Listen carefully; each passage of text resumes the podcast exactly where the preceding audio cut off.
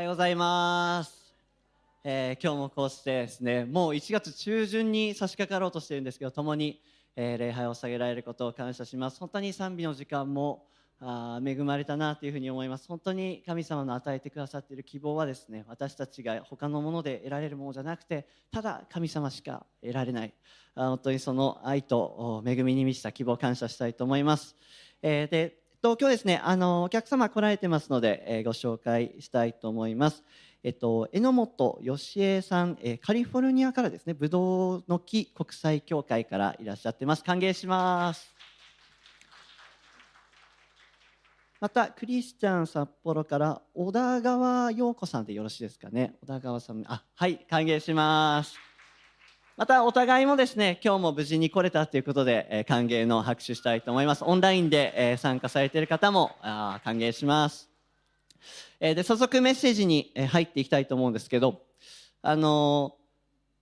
クレイジージャーニーっていう番組皆さん知ってますか？あの今をときめく松本人志が出てる番組なんですけど あのなんかですねあのどんな番組かっていうと私たちが日常じゃもう体験できないようなマニアックだったり危険だったりそういう旅をする人たちに密着するっていう番組なんですね。である時はあの麻薬密売組織が牛耳る街でですね本当にえ殺されるんじゃないかっていうぐらいの緊張感の中取材を進めるっていう時もありますしある時は人がまだ足を踏み入れたことのない洞窟を探検するとかですね。である時はもう世界でもほとんど知られてないあの先住民族に会いに行くとか。結構ですねその毎回テーマが違ってすごい面白い番組なんですね、まあ、別に松本人志が出てるんでおすすめはしないかもしれないですけど分かんないですよ。でもこれがですね僕結構その自分の全く知らなかった世界が見れてですねすごいいつも興味をそそられるんです。あのめっちゃマニアックなのだと世界中の重機あの機械車ですね。重機の展覧会っていうマニアックイベントがドイツであってそれに行ったりとかですね。もう絶対知らないイベントを知ることができるって面白い番組がありました。でその中であのアドベンチャーレースっていうものについてあの密着した時があったんです。アドベンチャーレースって聞いたことある方いらっしゃいますか？アドベンチャーレース。あ何人かいらっしゃいます。僕も過去に何かで見たことあってちょっとだけ知ってたんですけどどんなものかっていうと世界で一番過酷なレースっていうふうに言われてるんです。でどんなものかっていうと開催地があそれぞれ、まあ、大会ごとに決まってるんですけども決まってるのはスタートとゴールとチェックポイントだけ。で大自然の中に「はいいってらっしゃい」ってさせられるっていうレースなんですよ。なのでコースがない。コースを自分たちで決めるところからスタートするっていうレースなんですよね。しかも道のりがほとんど最低でも3日以上かかる道のりをチームで走っていくっていうやつなんですよ。で自分たちでこの道から行った方が近いんじゃないかっていうのを決めてで走ってってで食べ物も自分たちで運びながら走っていくっていうレースなんですね。で時には走って時には自転車こいで時にはカヌーでですね川を遡上してっていうすごい過酷な、えーレースでした。でもう寝る間も惜しんでじゃあ5分寝ようって言って5分寝てパッて起きてまた走り出すとかですね。とんでもない過酷なレースが一度ですねテレビでやってました。でもうですね走ってる人たちもフラフラになりながらである人はもう泣きながら走ってるんですよ大人が。だからもう精神的にも極限状態になりながら走っていくしかもなんかそのリーダーみたいな人がすごいパワハラ気質な人でなんかもう泣きそうな人いたら怖いみたいな感じであと木を切るのをもたもたしてたら後ろから蹴っ飛ばしたりですね。とんでもないとんでもないやつなんですけどでもそれをですね僕はソファーで寝そべりながら絶対やりたくないなって思って、まあ、見てたわけなんですけどで、まあ、わざわざあのレースの話題を出したっていうことは大方皆さん今日のメッセージのテーマは 予想がつくんじゃないかなともうこう無理やりですねつなげたいと思うんですけどそうですね私たちも誰もあのマラソン参加したいって思わないかもしれないし走るの嫌だなって思ってる人いるかもしれないですけどでもイエス・キリストを信じた時キリスト者として生きていく時私たちは漏れなくあるレースに参加しちゃってるんですね。エントリーしてないのにって思ってる人も参加してるわけなんです。洗礼を受けた瞬間にエントリーが完了してるっていうことですね。走りたくなくても走らされてる。走りたくない人はいないかもしれないですけどね。はい。で今日はあ私たちがみんな参加しているレースえ信仰というレースについて、えー、共に、え、分かち合っていきたいなというふうに思います。であの聖書では信仰生活を競争レースっていうふうに例える箇所がいくつか出てくるんですね、まあ、そうした方がきっと私たちの信仰を理解する上では分かりやすいから競争として、えー、例えてると思うんですけどまず最初に今日はですねその中でも有名な御言葉の一つヘブル人への手紙のですね12章の1節2節を最初に、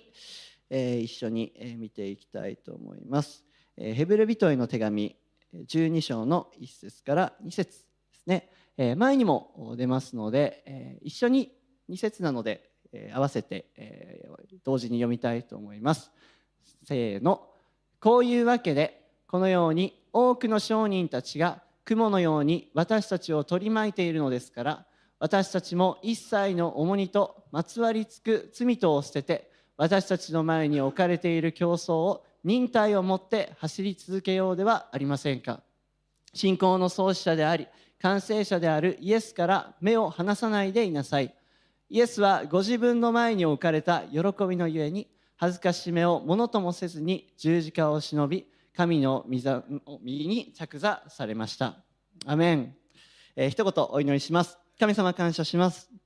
えー、今日こうして、えー、私たち共に集まりあなたを礼拝しまたあなたの言葉を共に受け取れるそういう時間が与えられていることをありがとうございます、えー、新しい年も始まりました。あ私たちにとっては衝撃的なスタートの年でもありますけれども本当にどうかあこの時私たちが得るべき、えあなたの言葉どうかあなたが語ってくださいますように私たちも受け取ります。また私たちの歩みがどうかあ変わっていくそのような時として用いてくださいますようにお願いいたします。感謝してイエス様の皆によってお祈りします。アメン。アメン。えー、すごく有名な御言葉を皆さんで読みました、まあ、個人的にはあの「まつわりつく」っていうのが「まとわりつく」じゃないんだなっていうのはいつも気になるんですけど「まつわりつく」って書いてますね。罪と捨てて、えー、走り抜こう。でとっても有名な御言葉です。この御言葉から励まされた人ああそうだなと今までですね励ましを受け取った人たくさんいるんじゃないかなというふうに思います。でこの御言葉こういうわけでっていうのはこの前のところにたくさんの信仰者たちが出てきてですねこの人たちは信仰によってこういう人生を歩んだんだってたくさんの人から紹介されてる。だからそのような先人たちがいるそういうモデルがいる。だから私たちも一緒に走り切っていこう。この信仰のレースを走り抜いていこう。そして信仰の創始者であり完成者であるイエスから目を離さないでいましょう、えー、という御言葉ですね。でこれを見るときちょっと初めに、えー、皆さんで考えてみたいこと見たいことがあります。それはですね、えー、この箇所信仰を走るときに邪魔になるものがまず書かれている。ということなんですね。えそれは何かというと一節の途中に書いてますね。一切の重荷とままつわりつくまとわりつくまつわりつく罪っていうふうに書かれてます。これを捨てて走っていこうっていうふうに書いてるんですね。ということは罪と重荷っていうのは私たちが信仰を走り抜こうとするときに邪魔になる走りにくくするそういうものだということがここから分かるわけです。で罪は理解することができると思うんですけどじゃあ重荷って、えー、何でしょうか？信仰を守る時の重荷というのは何でしょうか？これは人それぞれだと僕は思っています。ではちょっと自分自身に、えー、置き換えて、えー、ぜひ考えていていただきたいんですけど皆さんが信仰のレースを走っている時その競争を走っている時皆さんにとっては何が重荷になっていますか？皆さんが信仰レースを走っている時何によって皆さんは走りにくい走れないというふうに感じているでしょうか？ぜひ自分に置き換えて考えてみてほしいなと思います。である人は恐れかもしれません。恐れによっていつも何か信仰を走ってるのを信仰生活を歩もうとする邪魔がされてしまう気がする。また不安かもしれません。不安がいつも心の中にあって神様を信じようと思うんだけどもそれができない。またある人は孤独かもしれませんしある人は教会の中で何かつまずいたとかですね。そういう経験かもしれません。またある人は病かもしれませんね。病がこの信仰を邪魔してしまうんだ。また自己肯定感が低いとか、えネガティブな感情、えまた悲しみとかですね怒り疑い不満もう人それぞれいろんなものがあると思います。私たちはきっとそれぞれがそれぞれに抱えている重荷っていうものが存在するんですね、えー、特に今回あの正月にですね地震があって本当に心を痛めている人も、えー、多い方です。なんかもうニュースを見てるだけでもちょっとなんかですねすごい気持ちが落ち込んでしまうような状況ですけれどもこれをまたもしかしたら私たちが信仰を守る時重荷に感じる時があるかもしれません。抱えたままそれを持ったまま信仰を歩むその時に困難を感じるならそれがあなたの重荷なんですね、えー、そして重荷を抱えて走る時私たちはどうでしょうか。あなんだかうまく走れてないなっていうふうに感じてしまいます。またなんだかこの信仰が止まってしまったというふうに感じることがあるかもしれませんしまたもうダメだ危険してしまいたいそんな思いになることさえあるかもしれません。で私たちはですねそんな時に自分自身の信仰の弱さを見ます重荷によって走ることにすごい困難を抱えている時その時に私たちは自分自身のその信仰の弱さを見るわけですね。ああ自分には走り続けるほど立派な信仰がないなって思うんです。また自分はあの人のような信仰者にはなれないな。聖書に書いてあるこの人のようには生きていくことはできないな。そう思う人もいるんじゃないでしょうか、えー、しかしですね今年新しい年2024年始まりましたけれどもこのスタートにですねそのモヤモヤからちょっと今日は抜け出してえー、この信仰について聖書のある人物からあ次開いてですね共に励ましを、えー、受け取っていきたいと思います、えー、では次の聖書の箇所を開きたいんですけども「えー、使徒の働き」からですね今日は、えー、さらに信仰について、えー、見ていきたいと思います。使徒の働きの7章54節から60節。使徒の働きの7章54から60節。ここではステパノという人が出てきますがそのステパノから共に学んでいきたいと思います。使徒の働き7章の54から60節。じゃあここは、えっと、私と皆さんで交互に、え読ませていただきたいと思います。え54節から人々はこれを聞いて腹渡が煮え返る思いでステパノに向かって歯ぎしりした。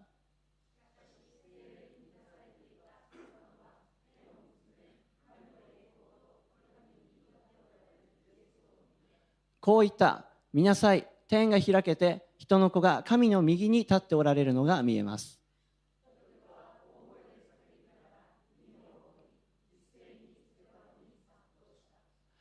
そして彼を町の外に追い出して石で撃ち殺した。商人たちは自分たちの着物をサウロという青年の足元に置いた。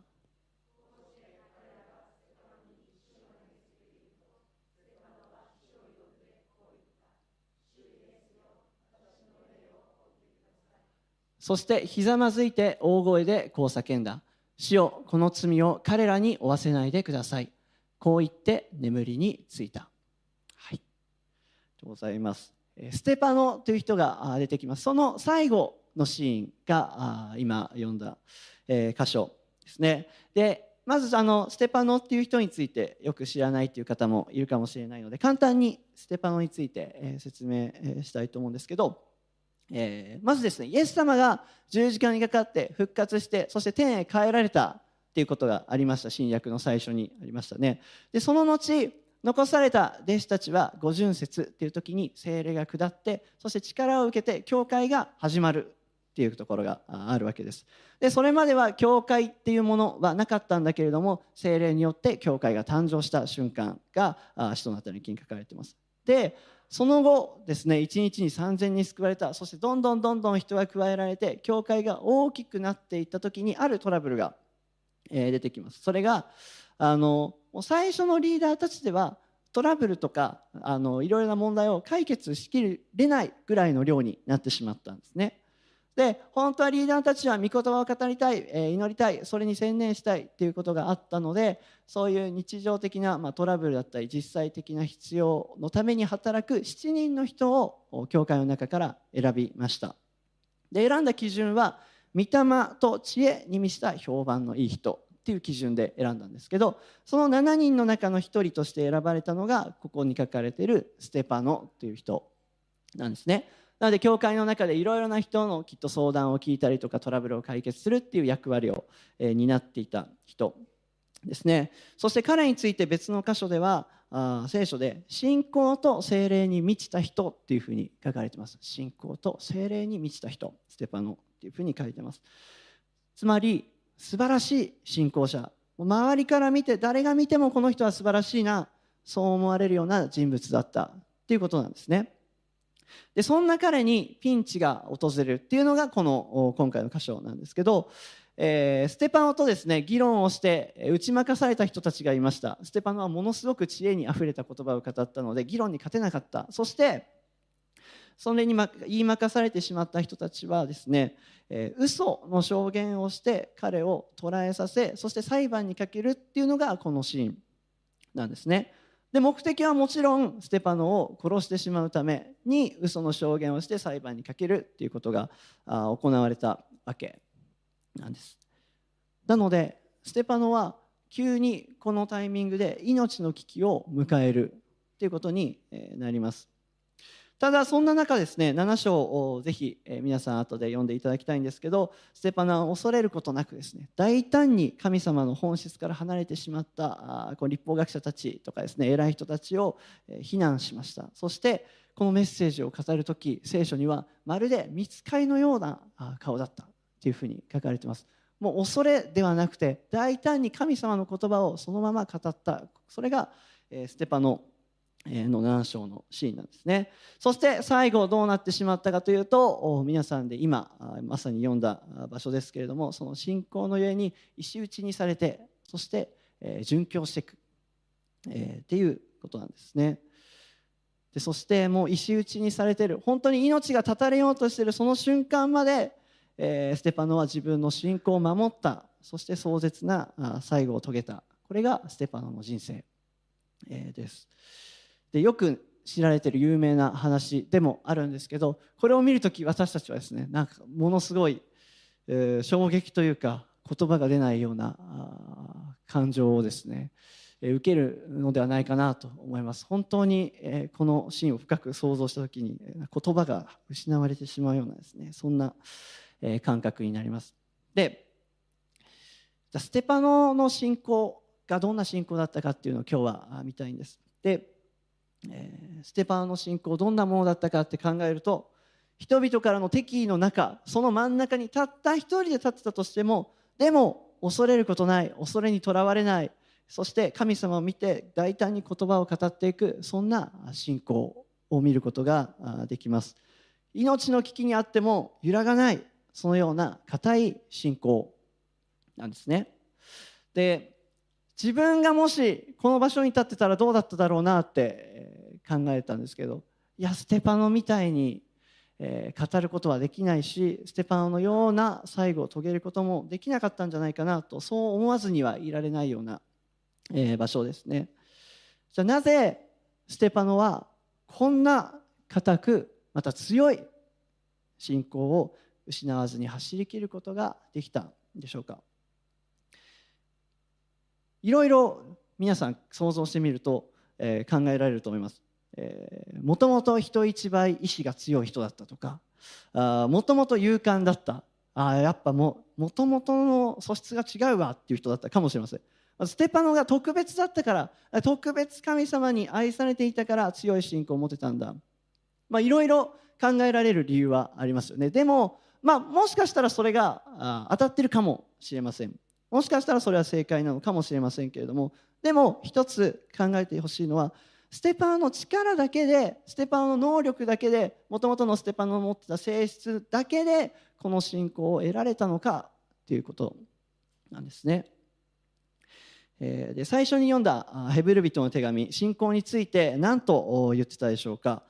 ヘブル人の手紙12章では信仰の信仰についてですね聖書では信仰の創始者そして完成者がイエス・キリストなんだっていうふうに書いてあります信仰を完成させるのは人の能力でもない人のもともと持っている素質でもない人の意志でもないただイエス・キリストが完成させてくれる。これが私たちの持っている信仰なんですね。人の力で信仰は完成させることはできません。もしできるならそれは宗教になるでしょうしもしそれができるならそれはただの哲学なんですね。信仰はその完成者であるイエス・キリストただ一人イエス・キリストを見続けることだけで完成するわけですなのでえー、ステパノの信仰についてもう一度考えるときに、えー、私たちは分かるのはステパノのこの持ってた信仰っていうのはステパノの努力とか能力によってではなくてイエス様を見続けたことでこの信仰が完成されていったということが分かるわけです。なぜステパノはこのような信仰を得られたのか。それはイエス様を見続けていたからなんですね。ただイエス様を見続けていたから。であのステパノがですねどんな人生を送ってきたかってそんなに書かれてないです聖書の中には。でもこのステパノの人生のその最後の箇所今日読んだところを見るときに私たちはステパノがどんな信仰生活を送っていたのかは知ることができるんです。どんな信仰生活を送っていたかそれはイエス・キリストから目を離さない生き方なんですね。イエス・キリストから目を離さない生き方をしていた。だからステパノはこの最後を迎えた。というわけですね。どうして恐れずに神様の言葉を語ることができたんでしょうか、えー、状況を見れば信仰を守って走りきるのが難しいって絶対誰でも思えるようなシーンです。で周りの人たちを見れば嘘によって自分を殺そうとしてるえー、人々の嫉妬とかですね殺意敵意とかですねそういうものに、えー、溢れてた場所だったんです。自分の身には死が近づいてきている。刻一刻とああ自分はもう死ぬかもしれない、えー、そんな状況ですね。でもどうしてステパノはこれらのものに目をとらわれずに信仰を保つことができたのか。それは彼がいつも通りイエス・キリストから目を離さなかったからなんですね。周りの状況ではなくてイエス・キリストを見続けることをこの場所でもステパノが選んだからなんです。で初めにですね重荷について、えー、考えてみました。私たちが信仰を守る時どんなものが重荷になるでしょうか。それぞれ考えてみたと思います。で私たちは重荷が目の前に現れた時どうしても重荷に目を留めてしまいやすいものなんですね。恐れ不安孤独つまずき病また悲しみ怒り疑いや不満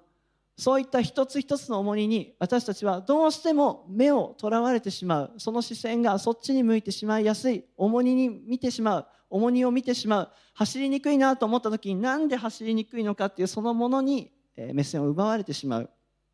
ものなんですね。そして、えこれらをどういうふうに解決しようかを考えます。またなんでこんなことになってしまったんだろうっていう意味を求めようとするわけですね。こんな大変なことが起きた。なんでこんなことが起きるんだろう、えこんな状況になった。どういうふうに乗り越えていったらいいんだろう。そういうことをいろいろ考えるんです、まあ、無理もないですね。その重荷になってしまう重荷そのものにですね私たちの心も目も奪われてしまう。そしてそれを見ている時私たちはいつの間にかずっと走ってたその信仰のレースの中で走れなくなってしまう。立ち止まってしまう。息切れを起こしてしまう。ああもう走れないかもしれない。という葛藤を覚えてしまう。ですね。重荷に目を留める時はそこには苦痛しかないでしょう。重いな。いつまでなんだろうなとかあ限界だなとかどこまで走ったらいいんだろうなってそんな葛藤と戦い続けなければいけない。それが重荷に目をとらわれてしまった走り方ですね。そんな時ですね私たちに必要なのは何か。それは最初に読みますと信仰の創始者であり完成者であるイエス様に目を向けるということです。でこれは決断なんですね。神様を見るイエス・キリストを見るという決断です。あの大学4年生のあの卒論発表、まあ、ずっと前にあったんですけど僕ですね自分の発表が終わってからもう完全に解放されてですねあのおもむろにあの iPhone に入れてるウィニングイレブンをですね始めたんです。あの面白いんですよ。サッカーのゲームなんですけどね。あの選手たちもリアルで。自分の好きなチームをですねと選手を使ってでオンラインで対決するっていうですねもう激アツなゲームだったんですけど。でですね、あのその僕の出番はもう終わったのでその自分の席で一番後ろに行ってですねひたすらあのその熱中してですね試合を進めてました。でもすごい白熱した試合展開の中ですねパッて見たら目の前に岸准教授が立っててですねっていうふうになったっていうのがあったんですけど。僕の目はあのこの時 iPhone の中で繰り広げられる神試合に、まあ、目が向けられてたわけですけど。じゃあ僕は本当は何に目を向けるべきだったかっていうと本当はもう興味もない面白くもない仲良くもないやつらの卒論発表を聞いてなきゃいけなかったんです。本当は。誰だ誰だっけあいつっていう人のですね発表に目を向けなければいけなかった。やるべきことは分かってました。卒論発表会なんだからそれは卒論聞かないとダメですよ。でも僕はそこに目を向けることができなかった決断できなかったっていうことなんですね。で まあ、話戻りますけど焦点を変えるとか目線を変えるって決断なんですよ。自分で決めないといけない。自分で選択しないといけない。今自分が何に見てるかを知った上ででも何を見るかを自分で選ばなきゃいけないですね。でまた話戻りますが重荷がある。自分が信仰生活を歩んでいく時ああ難しいなと思うことがある。そういう要素がある。走りにくい。そのものがある。でもその状況の中で私たちは何を見るかを決断しなければいけません。自分の目線を変えてイエス様を見る。イエス様に焦点を合わせる。それを選ばなければいけないですね。でステパノは重荷になる要素満載の状況の中に置かれました。もう追い込まれたと言っても過言ではないと思いますけど。でも彼はイエス・キリストに焦点を向ける目を向ける見続ける。それを決断した。そしてそれはきっとステパノの人生の中で変わらず見続けてた結果だと思うんですね、え、そんなイエス様を見続けたステパノの中に何が起こったかというと、え、さっき読んだ7章の5556節のところに、え、書いてあるんですけどもはい。えー、見なさい天が開けて人の子が神の右に立っておられるのが見えますってステパノ言ったんですよ。裁判にかけられてたくさんの人の敵にさらされながらああもう信仰を歩めないかもしれないような重荷がステパノの周りに押し寄せる中でステパノはイエス様を見続けました。その結果何を見たかというとステパノはその心の中で見続けたイエス・キリストをその目で見たですね。イエス・キリストを見続けたその人生の先でステパノはこの究極の状況の中でまさにイエス・キリストの栄光の姿をその目で目撃した。それを見た。その目で周りの状況は全然変わってないけどこの地上にいながら天のイエス・キリストの姿を見たですね。そしてステパノが殉教する時の最後の言葉は何だったかというとイエス様と同じ主をこの罪を彼らに負わせないでください。あのイエス・キリストが十字架上でされた時の言葉と同じその言葉によってステパノは殉教したですね。ですね。ヘブル人の手紙とそしてこのステパノの人生を見るときにあ僕はですねあステパノのこの信仰この人生この最後こそまさにキリストの似姿へと変えられてったその信仰が完成した瞬間だなって思いました。僕たちはみんなイエス・キリストの似姿に変えられていこうそれを目指していこうっていうふうに生きていくんですけどステパノはまさに完成したんですねその人生の最後に。イエス・キリストと同じような栄光の姿に変えられた。そしてそれはイエス・キリストを見続けたからなんですね。まさにこのヘブル人に書かれている御言葉の通りイエス・キリストを見続けることによってステパノのこの信仰は完成したんです。イエス・キリストによってですね。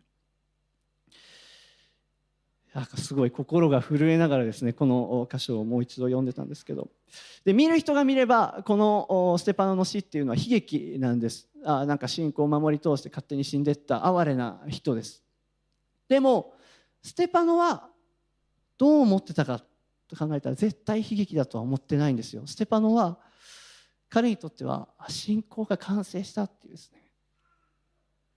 大きな報いと喜びに満たされた最後。もう最高のゴールを切ったなってステパノはですね絶対この場所で思ってたはず、えー、なんです。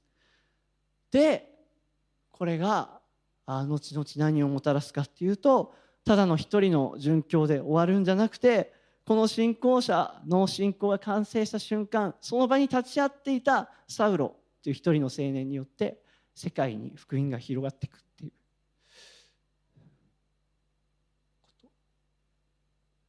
となんです。すごいすごいことが起こるわけですね。一人の信仰者の信仰が完成した時にその後にもたらすですね神様の計画と広がりっていうのはもうとんでもないインパクトとんでもない影響を与えるそのような瞬間だったんですね。見る人が見れば哀れなしでも見るべき人が見ればこれはですね大きな影響を与える、えー、瞬間なんですね、えー、ピアノ弾いてもらってもいいでしょうか。えー、一箇所ちょっと別の箇所ともに、えー、見たいんですけど時間もあれなので前に、えー、出るので、えー、共に見ていきたいと思うんですがピリピの3章14節。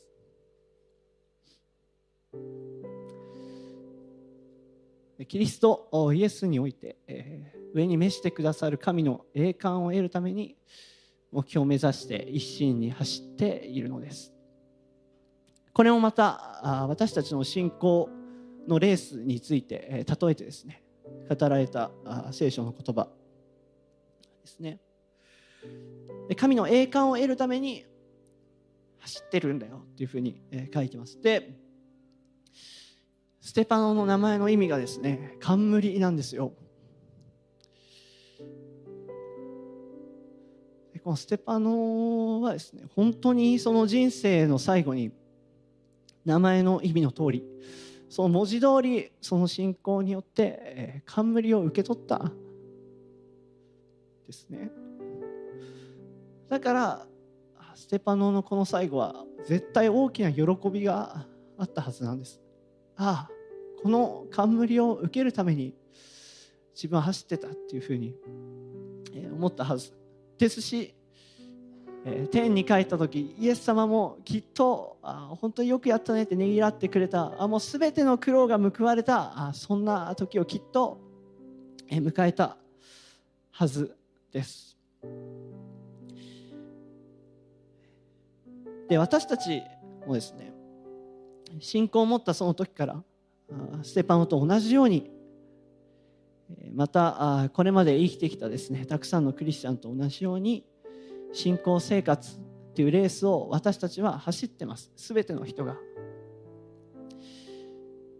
でこのレースですね人によってコースが違うんですよ。誰かにとってはすごい短距離走ですし誰かにとってはもういつまで走ればいいのか果てしない持久走だったりも、え、するかもしれません。である人はもしかしたら整えられた環境の中を走っていくレースかもしれないですしある人はあまさにあのアドベンチャーレースのようなね過酷な道究極の道、まあ、ステパノもそれに近いのかなと思うんですけどそんなあレースかもしれません。人によってその走るコースっていうのはえー、違う。ものなんですね。そんなレースを走ってる時、えー、私たちですね。でこれはレースのコースは違くてもみんな同じ。誰もが重荷によって走れない罪によって走ることはできないかもしれない。走りにくいって感じる瞬間が必ずあるです。もう走れないかもしれないなって思う時があるしもう走るのやめちゃいたいなって思う時またなんで走そもそも走ってるんだろうって意味すらあ見失うことあります。病とかですね悲しみとか不安とかそれがもう私たちのその走ってたはずの体と足を止めちゃうことがあるんですね。いやイエス様のこと見るなんてそんな気持ちにすらなれないなっていう時あるんですよ。でもでもそういう時あるのは理解します。そうだと思います。それは分かります。でもその上でそれを理解した上で今日はこのメッセージを本当に語りたいと思います。そんな時でもでもイエス様を見続けてください。見れない。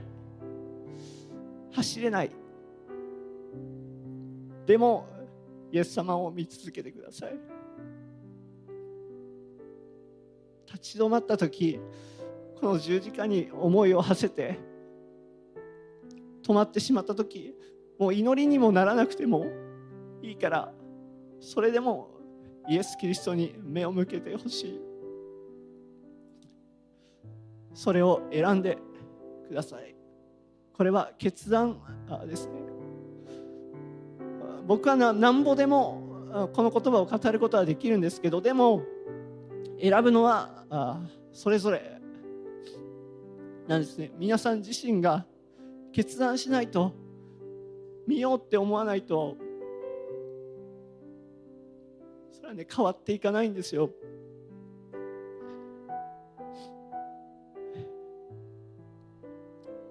イエス・キリストを見続けましょう。イエス様によってしか、えー、僕たちの信仰は完成、えー、されません。走ることもできないです。ただイエス様を見続けることを選ぶ。それを続ける選び続ける。もちろん選べない時もあるかもしれないけどでも選ぶ。選ぼうと思う。その人生の最後にはもう間違いなく冠が優秀の美が最高のゴールが約束されてます。だから走り続けましょう。一緒に。たくさんの神の家族がですね走ってます。共にここにいる一人一人。そうですけど。共にイエス・キリストを見続けて見上げて走り続けていきましょう。今年新しい年始まりました。もう地震起こってですねたくさんの人亡くなって。なんでこんなことあるんだろうとか。あもうこの意味が分かんないとかそんなことたくさんあります。世界を見ればいろんなところで内戦があったりたくさんの人死んでたりクリスチャンが迫害されたりいろんな状況はあります。で自分の生活見たらいろんな困難があっていやもう走れないかもなって思う時たくさんあります。でもイエス・キリストを見続けましょう。それでもイエス・キリストを見ることを決断しましょう。そしてこの信仰のレースを走り抜いていきましょう。信仰の創始者そして完成者であるイエス。キリストご自身から目を離さず今年1年間共に走り続けていきたいと思います。一言お祈りします。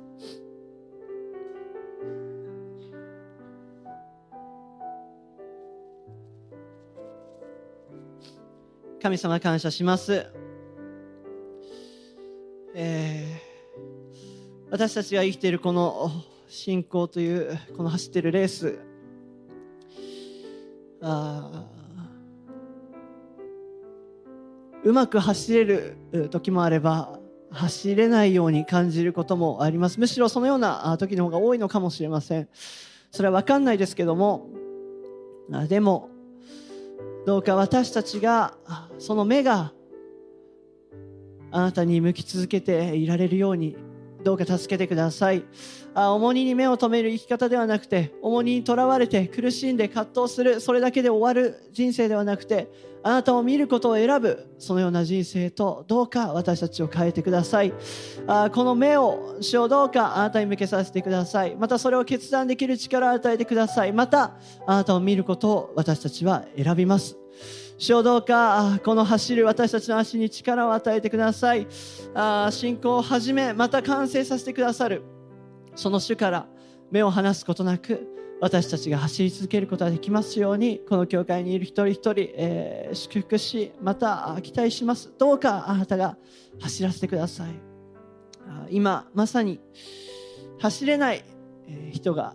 いるならばどうかその目をあなたに向けることができますように。主をどうかその内側に、えー、触れてくださるようにどうかお願いします。あなたから目を離さず生きていきたいです。感謝します。すべての栄光を皆に帰してイエス様の皆によってお祈りします。アメン。